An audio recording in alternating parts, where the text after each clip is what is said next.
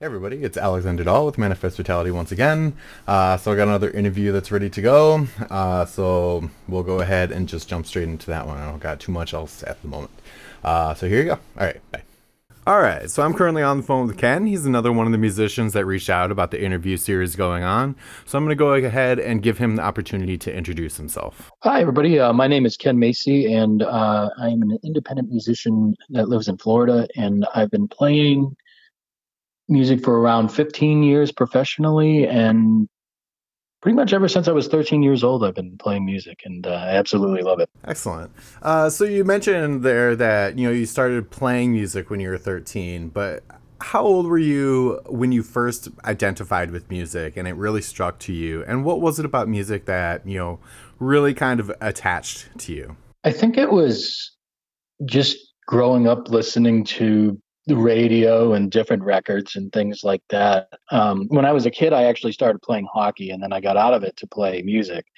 So, um, as far as that goes, I I think I was always just drawn to beats and rhythms and things like that that got me moving, uh, especially getting pumped up for hockey games. So. Um, kind of a funny story. I used to listen to Thunderstruck by ACDC to get pumped up, you know, in the warm up before the hockey game and then I would go out and score like two or three goals. So I think at that point I just sort of identified to the rhythms and the beats and the music, and then I stopped growing, and kids got bigger than I did. so I was like, okay, um, I don't really want to get any more injuries or anything like that. So I started playing music around 13, and I I just fell in love with the process of playing and recording and um, just experimenting with sound you know, just being a 13 year old in his room with guitar amps and just making all sorts of noise. And uh, it ended up just turning into something I did professionally later on in life. And I've grown to love ever since. Sure. So, w- when you did start uh, actually learning an instrument, how long would you say it took you before you know you started learning to the time when you felt comfortable actually writing with the instrument? I would say well, it was actually kind of interesting the way that process happened. Um, it was probably within five years, I would say. And within that five years, I did a lot of session gigs. So I played everything that I possibly could on guitar, whether it be 80s music, rock and roll, funk and reggae stuff. I just dove right into it. And I, I played with as many people as I could in different projects. And it wasn't until I was in an 80s band that I was uh, talking to a drummer that was in the band. And he said, Do you ever write your own stuff? And I never did because I never tried it. So I just said, I always did session gigs because that's where I thought I would be. And just sparking that curiosity between the two of us, we started talking about our influences. Like he he loved the band, the band, and you know more roots rock type of stuff. I was into blues rock type of things, and eventually the band dissolved and we started um, you know just talking about different sounds and things. And i started working on writing after that because i figured well i don't have a band i'm in and i have all this time so i figured why not give it a shot? And then from there it just was trial by fire. And i think it's it's a good way to start you know just write as many songs as you can. Whether they're good or bad it's okay. And it's it's more about getting into the process of writing similar to practicing you know, just playing and running over chords and things like that. Sure. So, would you say kind of one of the differences between just doing session work and then also writing your own stuff uh, is actually coming up with like the progressions and the arrangements uh, uniquely rather than kind of just filling into what to a template that may already be in front of you? Yeah, I, I think it's important to start with things that you know because it does give you the template to be able to write so you can understand you know things like music theory and and see how it's all put together and how it all works. And i and, and that is important on the on the early part of it when you're learning cover songs. Going from there that's when you start to develop your own sounds based on your likes and then that morphs into like you were talking about the um the structure in your own um, way of doing things with writing. And then that's where you really start to experiment and find your sound. And I think that takes some time, but it's a fun process too, because with music, there's rules and there aren't rules as far as that goes with writing. But mm-hmm. um, rules in the sense of like you need to be on the key and you know that sort of thing. But mm-hmm. um, as far as what you're trying to create, there aren't any rules for that. So I think just by experimenting and trying and recording, that's really a good place to start. Whether you have a riff down, like an idea on guitar, whether you have a melody that you can't get out of your head and record. Um, and all the people that I looked up to writing would approach it that same way, where they would just go in and have an idea and go, "Oh, I got to get that down," and they would record just a little snippet of it. Mm-hmm. And uh, Bruce Springsteen had a great quote that I had heard uh, over the years saying that you could always come back to a song, but you can't come back to life. And I thought that was, uh, you know, a, a very uh, poetic way of putting it. And it and it's true. You can record an idea and get it down, and then come back to it. And I think that's a good starting point to writing songs. Mm-hmm.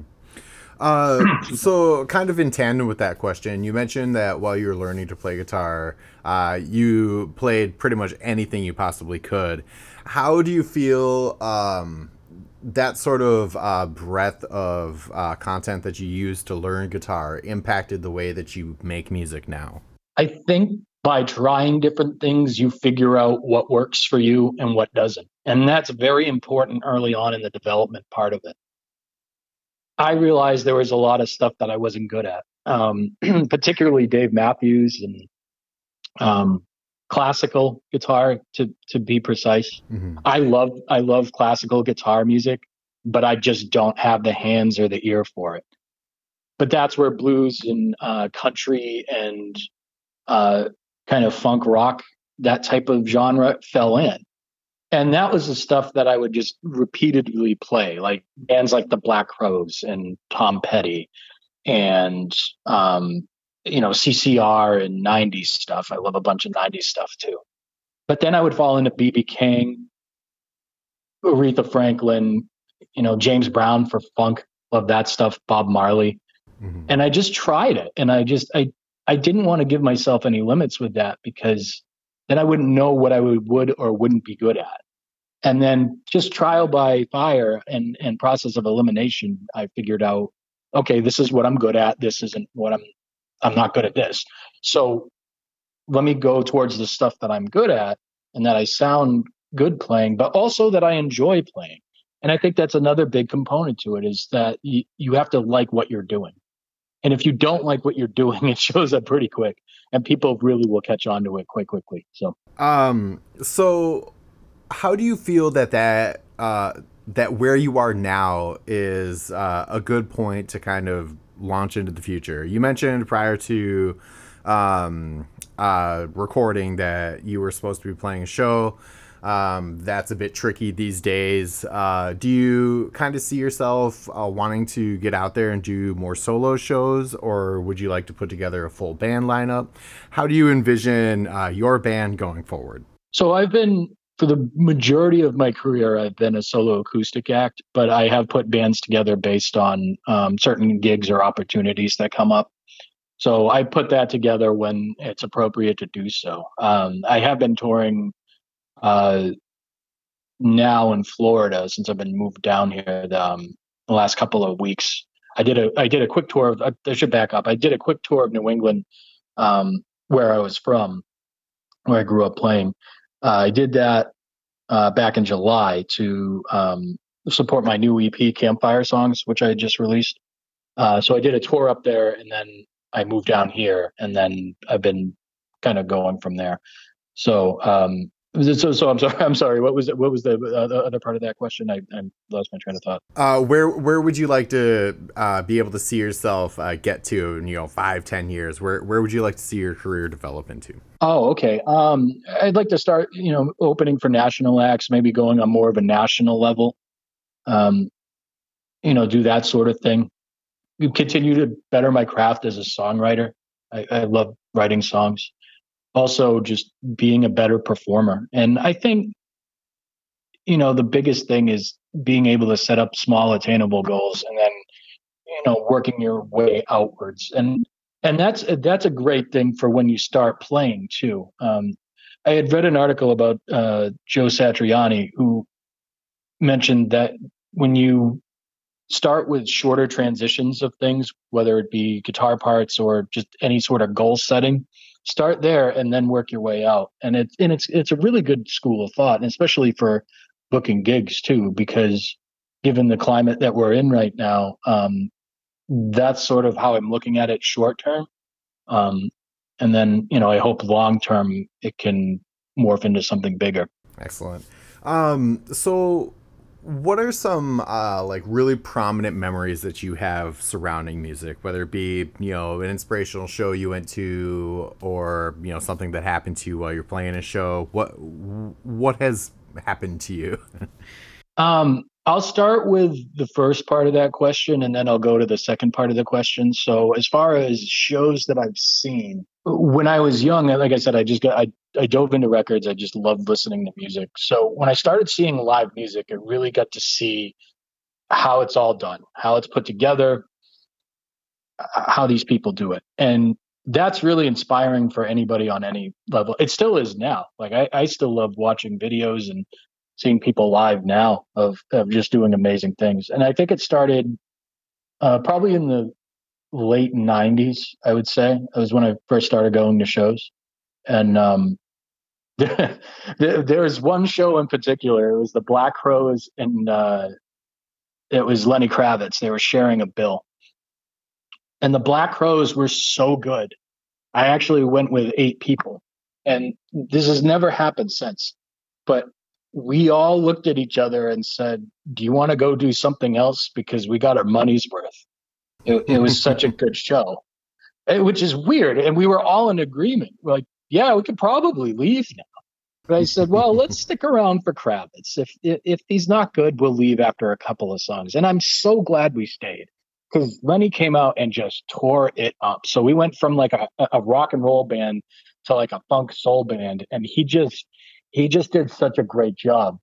But I but I thought like, wow, what a what a cool experience, like to be able to go and get your money's worth from something like that. Mm-hmm. Um, so I was it, so it was cool to see two two different acts do two different things, but still put on just an amazing result. And that's that's something I just kind of carry over that I just um, I hadn't seen anything like that since, and I thought wow, how cool is that? That these two different acts are on this bill and they they just went out and just gave it everything they had. And it was and I'm so glad we stayed. It was it was a really cool experience for that. Um and then from there it was just a matter of just seeing other different acts that I would that I would catch that I would just be inspired by, you know, as far as their sound and what they do. Um, Chris Isaak does some surf rock stuff, always always liked his stuff. And, and when I saw him live, it gave me a whole new appreciation for that type of music. And then I would go and see, um, you know, a bunch of hard rock acts too. Um, like when I was a kid, I was into Ozzy and ACDC. That that floored me at that particular time. And then, you know, years later, I would see different country acts come and go that I would like too. You know, um, I never got to see Chris Stapleton, but I've seen him on performances on videos, and he's amazing. So I'm so that's kind of the cool thing with live music and, and with uh, just music in general, and, and being able to appreciate music on that end mm-hmm. is that you can never gr- stop growing from that, and you can never stop liking things. And that's the great thing as time goes on, your taste changes, and sometimes it doesn't. Sometimes you hold on to the things like I still love the Black Crowes from when I was a kid. Um, you know so there's that whole thing. Um, and then to go to the second part of your question where you were talking about um, playing an influence um, to me it's it's going out there and just having people connect with you you know as far as the performing side of that. And that's that's the one thing that i never get sick of and that's always fresh it's always exciting it's always new and it's always great when you connect with people on a live setting so every time I go out, I'm always um, thankful and thrilled that people connect to what I do. Um, most recently, I was playing a show on the beach um, at Bradenton Beach, Florida, uh, at Wicked Cantina, and I had somebody that came to see me because they had heard me, overheard me on the beach. They were going to go home, and they decided to come, stay, have a drink, and listen to me. And they were from Alaska, which was kind of cool. Oh, that's um, very cool. So we ended up just talking about it, and um, you know, and I appreciated them for doing that. They could have easily gotten in their car and gone home, but something drew them to to come see me and to, you know, just give me their time. And I thought, like, what what what a powerful thing music is. It's just I'm still flabbergasted by it. You know, it's mm-hmm. um, it's a pretty amazing thing that we all can connect with, and and that's why I keep doing it, and that's why I love it so much. Is that I without having that connection, I, I wouldn't I wouldn't be talking to you now. Mm-hmm. I wouldn't be doing the things that I've done. I wouldn't have met a bunch of other great people that I wouldn't have met otherwise if it wasn't for music. And that's I think that's why music is so important because I think it it bridges that gap between the known and the unknown and you you just connect on a level that is far more cosmic and it, it is a really incredible thing when it all happens it, it it keeps everything going you know definitely um on that note, uh, where where can people check you out? What what's some of your social media out there where people can click on your links? Sure. Um, would you like the handles too, or just the the names? Uh, the handles will work. A- any way people can find you? Sure. Um, so my handle is at Ken Macy Music, K E N M A C Y M U S I C. It's all one word. You can find me on Twitter, Instagram, Facebook. Um, my website, you can find a lot of my new EPs on there too, campfire songs. You can find that on my my dot .com website, which is kenmacymusic.com, and you can listen to all my um, new songs up on there too. And then I also have music available on Amazon, uh, Pandora, iTunes, YouTube, and Spotify. Excellent. And I always like to give the person I'm interviewing the opportunity to put out their last word. So, just a message that you kind of feel resonates with you. With me or with people in general? Like, what do you mean? Like, as far as like, uh, um, just something a general life lesson that you know you kind of feel strongly about. Doesn't have to necessarily be that. That it could be something you know more on okay. the shallow aspect of things. It's completely up to you. Honestly, if um, for just music and and things uh, in general, j- just play you know if you if you're an inspiring musician that wants to get out there and and and start it just do it just start playing and the rest of it will come. And that's that's a lesson that i learned late early and then later on in my career which it's kind of weird because you don't you don't think you'd come back to that but um but it really did it, it does hold up and it holds true. I mean just just play and play what you feel and what you love. I think that's the biggest thing is play what you feel and play what you love because everything else will literally fall into place.